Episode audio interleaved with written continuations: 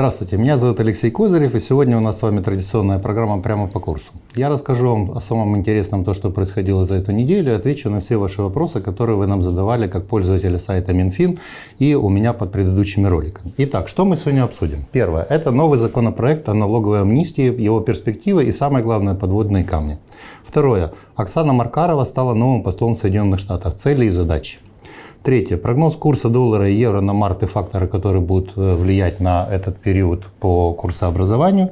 И четвертое. Прогноз по доллару и евро, соотношению евро-доллар, доллару и серебру на период с 4 по 10 марта.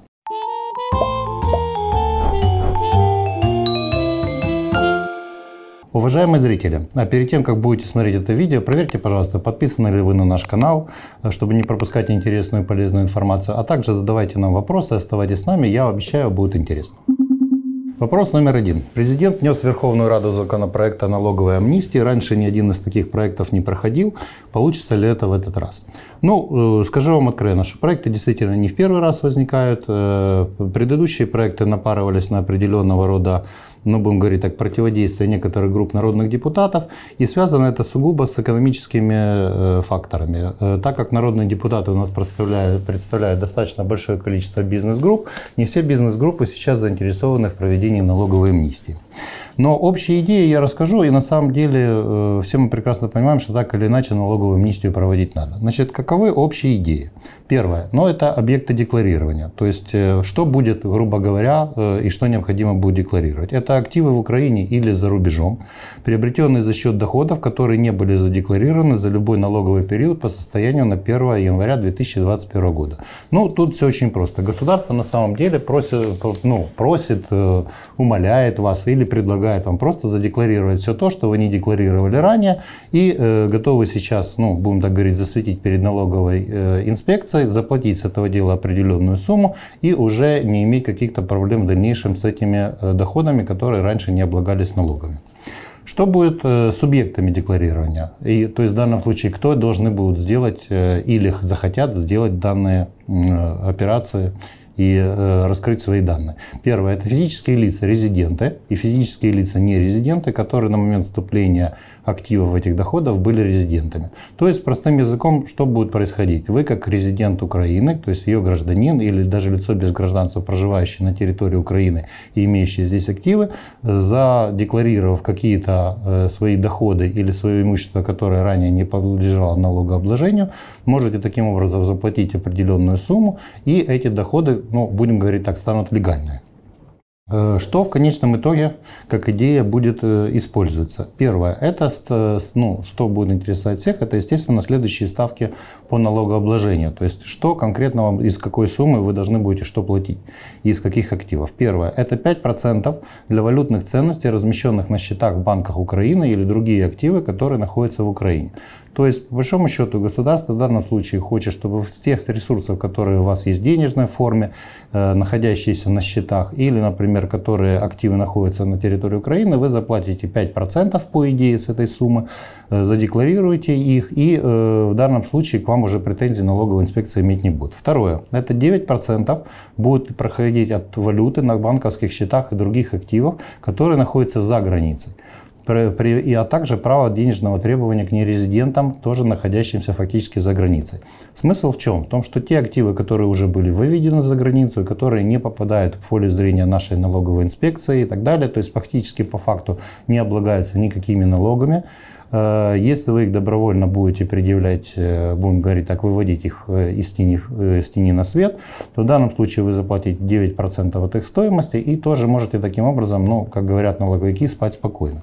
И интересный момент, который еще был введен по предложению некоторых наших народных депутатов, это о том, что 2,5% вы заплатите по ВГЗ, которые будут приобретены в период с 1.01.2021 года по 20.06.2022 года до подачи декларации. Смысл заключается в том, что если у вас есть какие-то денежные средства или э, валютные ресурсы, которыми вы захотите, грубо говоря, на которые вы захотите купить э, в данном случае э, наши валютные облигации, э, то в этом случае вы заплатите с этой суммы 2,5%. Таким образом, государство хочет стимулировать, чтобы вы вкладывались в государственный долг нашей страны. Ну, на самом деле есть определенная логика, но как все у нас в стране, есть нюансы. Значит, что, не, что в данном случае э, не может быть объектом декларирования, то есть что по факту, э, даже если вы будете это озвучивать или там задекларируете, но что не попадает под налоговую амнистию. Первое, это активы, полученные в результате уголовных правонарушений, за исключением тех, которые были получены от уклонения уплаты налогов, сборов или нарушения валютного законодательства. Ну, то есть все логично. То есть все, что у нас было по криминальщине проходило, или то, что у нас проходило и было вымыто под какими-то другими статьями, а не под э, статьям, связанными с, э, будем так говорить, уходом от налогообложения, все это попадает, ну, будем так говорить, в тот период, который остается ну, проблемным и за который те же налоговики вас будут спрашивать. Второе. Это активы лиц, в отношении которых открыто судопроизводство по статьям 209 «Легализация доходов, полученных преступным путем» и 258.5 «Финансирование терроризма», а также других статей, которые связаны с определенным э, уголовному законодательству правонарушениями. Тут все на самом деле очень просто и логично. Если уже эти, грубо говоря, государство вас поймало на этих нарушениях, то вы теперь в данном случае, они все равно являются уже налоговыми нарушениями, и вы, соответственно, по этим статьям и по уголовным этим статьям должны будете будете отвечать и платить, естественно, эти, э, в основном там э, предусмотрена конфискация этого имущества. Ну, тут логика есть. Что э, есть еще достаточно много налоговых всяких нюансов, которые связаны с данным законопроектом, но важен факт, того, что в конечном итоге примут народные депутаты. Поэтому я вам обещаю, что вот ту конечную версию, которую наши народные депутаты по этому законопроекту примут, если они примут, и мы, у нас наконец-то пройдет налоговая амнистия, то мы отдельно потом разберем еще все то, что они как нововведение там, во втором чтении и так далее еще до, до, допишут в эти статьи. Потому что сейчас их обсуждать пока э, это просто на, на уровне разговоров между народными депутатами или каких-то предложений, которые есть в законопроекте президента, не факт, что они пройдут. Но я вам обещаю, что мы их тоже рассмотрим.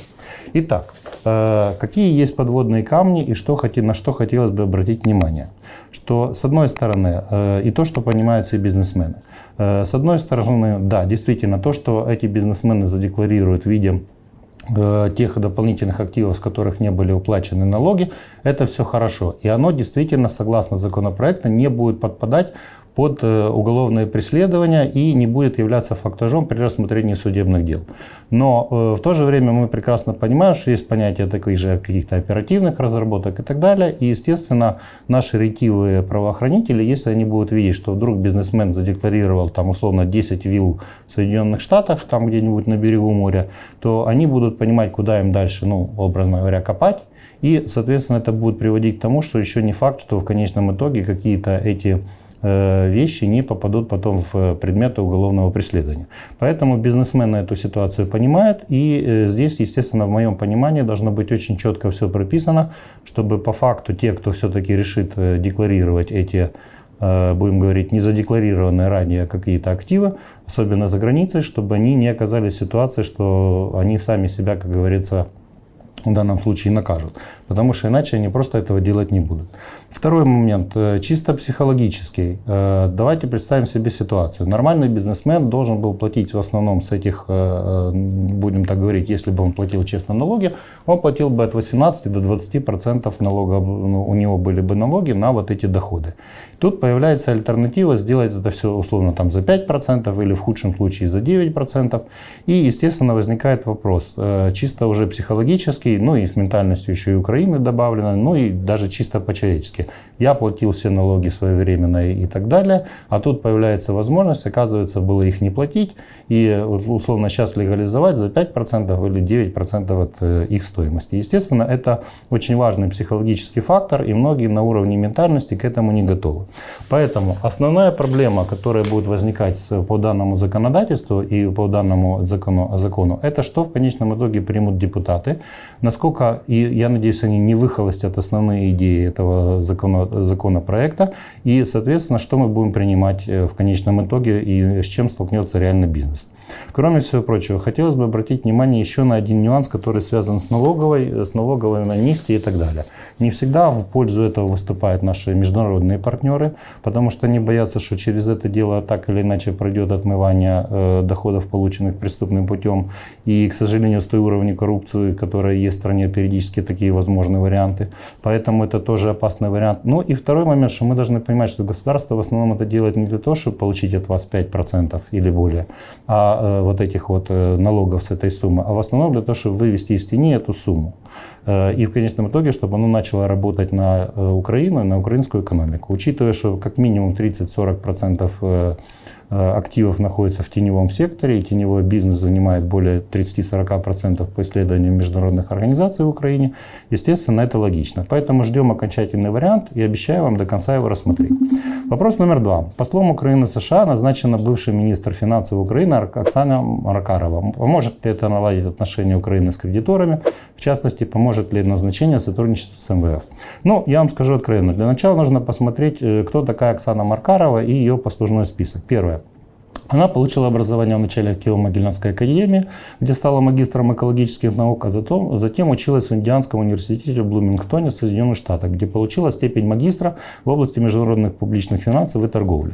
Потом она достаточно долгое время работала советником по экономической политике и менеджером по внешним корпоративным связям в американском фонде прямых инвестиций Western News Enterprise Fund, теперь, который находится в управлении Horizon Capital. Э, напоминаю, что в данном случае этот фонд во многом был связан и с госпожой Ерейско, которая у нас была министром финансов. А в 2000 году она в Соединенных Штатах проходила практику во Всемирном банке. То есть на самом деле послужной список у Оксаны Маркаровой достаточно хороший. На международном уровне ее знают, особенно инвесторы и те, кто работал с нашими Э, теми же облигациями э, и внешние инвесторы, и, в общем-то, те, которые вот переживали мы трудный 2014 год и так далее.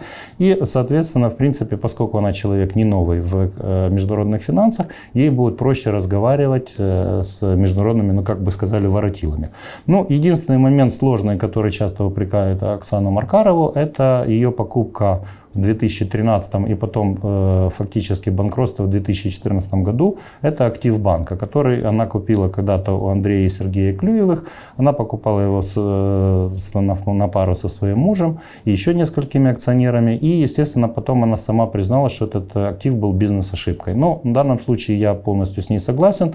На репутации, конечно, ее это какой-то, э, ну, будем говорить так, отпечаток отложила.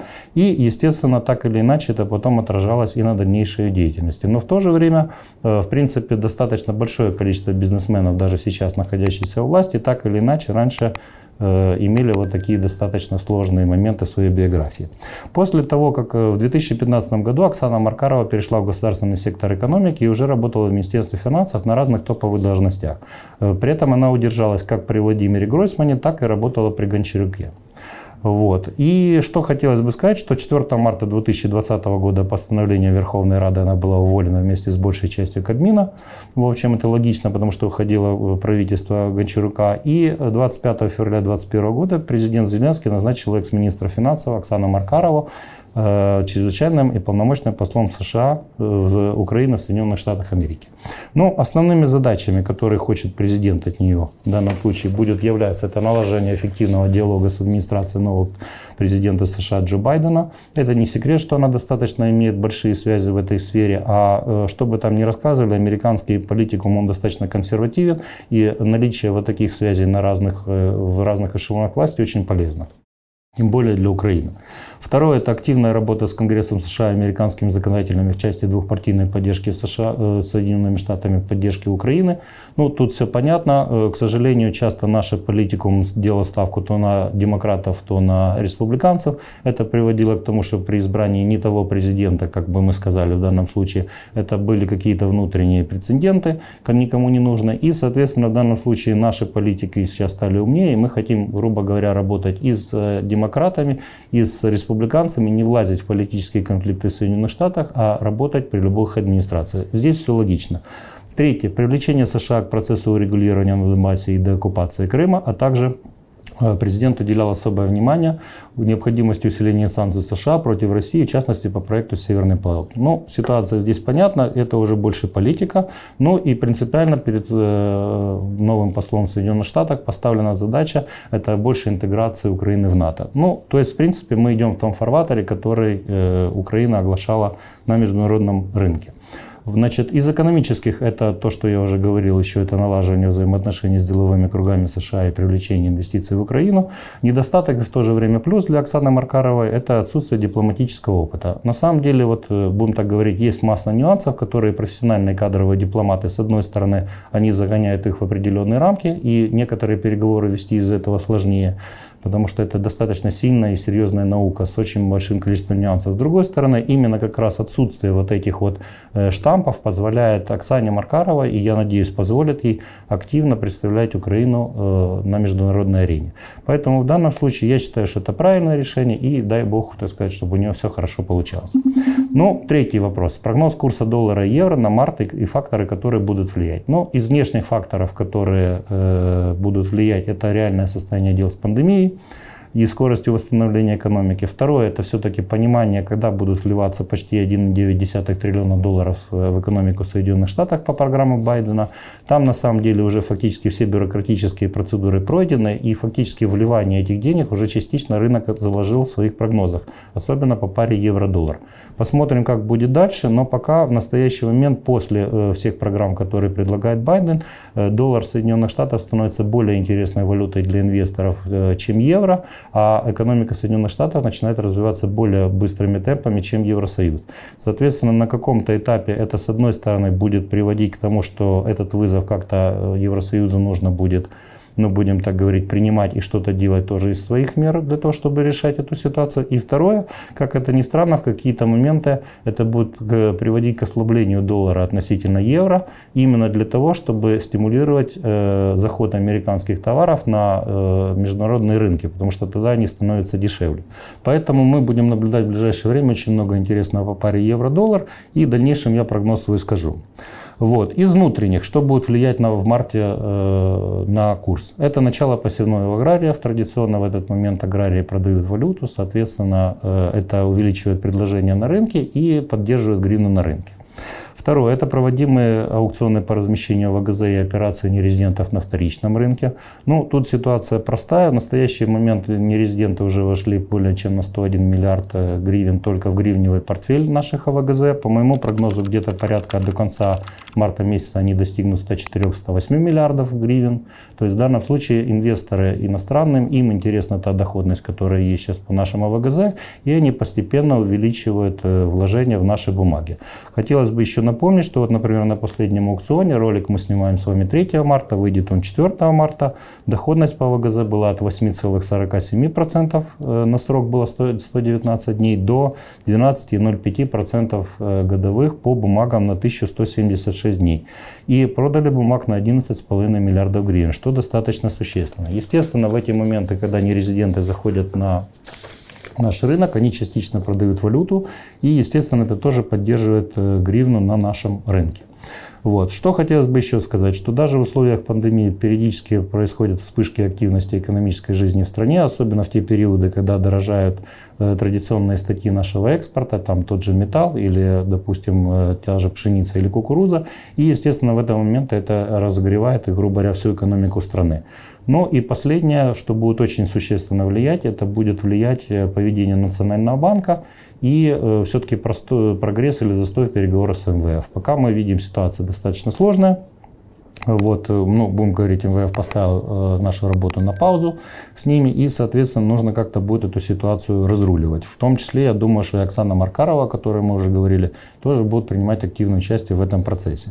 Вот. Ну и хотелось бы обратить внимание, что вот мы снимаем ролик, подчеркиваю, 3 марта, завтра, 4 марта состоится и будут оглашены решения правления Национального банка по э, новой учетной ставке.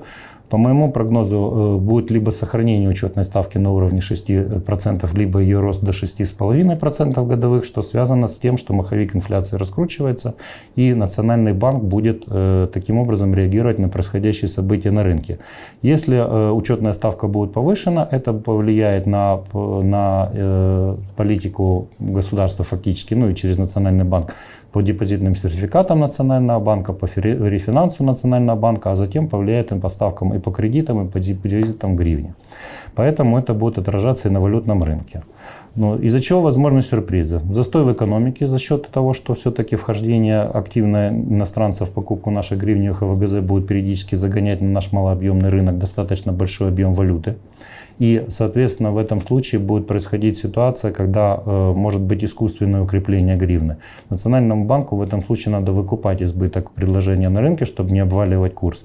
Напомню, что у нас с вами в бюджет заложен курс 29,1. Вот. На сегодня же он официально составляет порядка 28 гривен. А это, если в принципе будет проседание котировок, то так или иначе это будет недополучение налогов и сборов, привязанных к курсу. Вторым будет сюрпризом, который может возникать, это значительные суммы гривневого навеса на текущих счетах клиентов физических лиц. Я хотел бы напомнить, что более полутриллиона гривен находится на счетах физических лиц. Это деньги фактически горячие до востребования, и в любой момент при любой панике они могут пойти на валютный рынок. В этом случае котировки достаточно быстро могут вырасти. И это опасная тенденция. Поэтому в настоящий момент Национальному банку нужно принимать определенные меры, все-таки что для того, чтобы стимулировать, чтобы банковская система привлекала эти ресурсы и связывала эту гривневую ликвидность. Ну, третий это фактор, который у нас не меняется, это политическое обострение или усиление проблем с пандемией на фоне низкой вакцинации в Украине. Посмотрим, как будет ситуация. Но пока, в принципе, опосредованно на курс гривны это тоже влияет. Но и рост инфляционных процессов в стране. Все вы ходите в магазин, видите, что растут цены. Поэтому традиционное спасение очень части нашего населения – это покупка валюты. Психологически наши люди готовы к тому, что в случае роста цен нужно идти покупать валюту, потому что они думают, что будет дорожать очередной раз курс. И это тоже будет давить на рынок. Поэтому этот момент нужно учитывать по марту. Итак, прогноз курса доллара и евро на март 2021 года. Доллар межбанк, коридор 27.50 на 28.25. Доллар наличный, коридор от 27.40 до 28.35. Евро межбанк, коридор 33.15 на 33 на 34.35. И евро наличный в банках 33.10 на 34.30, а в э, обменниках, которых обычно традиционно гораздо ниже, он будет составлять от 33.15 до 34.20. Э, большинство, э, в большинстве обменников финкомпаний спред по доллару будет порядка до 15-20 копеек, в банках до 25 копеек. Вот. А по евро спред большинство обменников э, не будет не превышать 20-25 копеек, а в банках значительно шире, до 30 копеек. Соотношение пары евро-доллар будет в марте в пределах коридора от 1,197 до 1,221 доллара за евро, а по золоту коридор будет от 1730 до 1830 долларов за тройскую унцию, по серебру 26,15 на 27,80 тройских э, долларов за тройскую унцию. Ну и последний наш традиционный вопрос. Учитывая, что времени достаточно мало, вы, наверное, уже устали, поэтому я просто оглашу вам прогноз по доллару и евро на период с 4 по 10 марта. Итак, коридор на межбанке. Коридор по доллару 27,70 на 28,00. Доллар наличный коридора 27,60 до 28,05. Евро межбанк коридор 33,40 на 33,90. Евро наличный в банках 33,35 на 33,95. В обменниках финкомпании 33,40 на 33,85. Подчеркиваю, что это коридоры и покупок и продаж в течение по этим котировкам в принципе будут работать э, фактически весь рынок в пределах этой недели. Вот. Но и хотелось бы еще добавить, что соотношение пары евро-доллар будет в пределах коридора от 1,197 до 1,216 доллара за евро, а коридор по золоту будет от 1700 до 1770 долларов за тройскую унцию, по серебру от 26,15 до 27,3 э, долларов за тройскую унцию. Ну и напоследок, в принципе, это все. Уважаемые зрители, если вам было полезно наше видео, поддержите нас лайком, подписывайтесь на канал. Оставайтесь с нами, мы э, любим вас, ценим, будем отвечать на все ваши комментарии. Я с радостью отвечу на все ваши вопросы. Всем крепкого здоровья. С вами была передача «Прямо по курсу». Я Алексей Козырев канал Минфин. Удачи!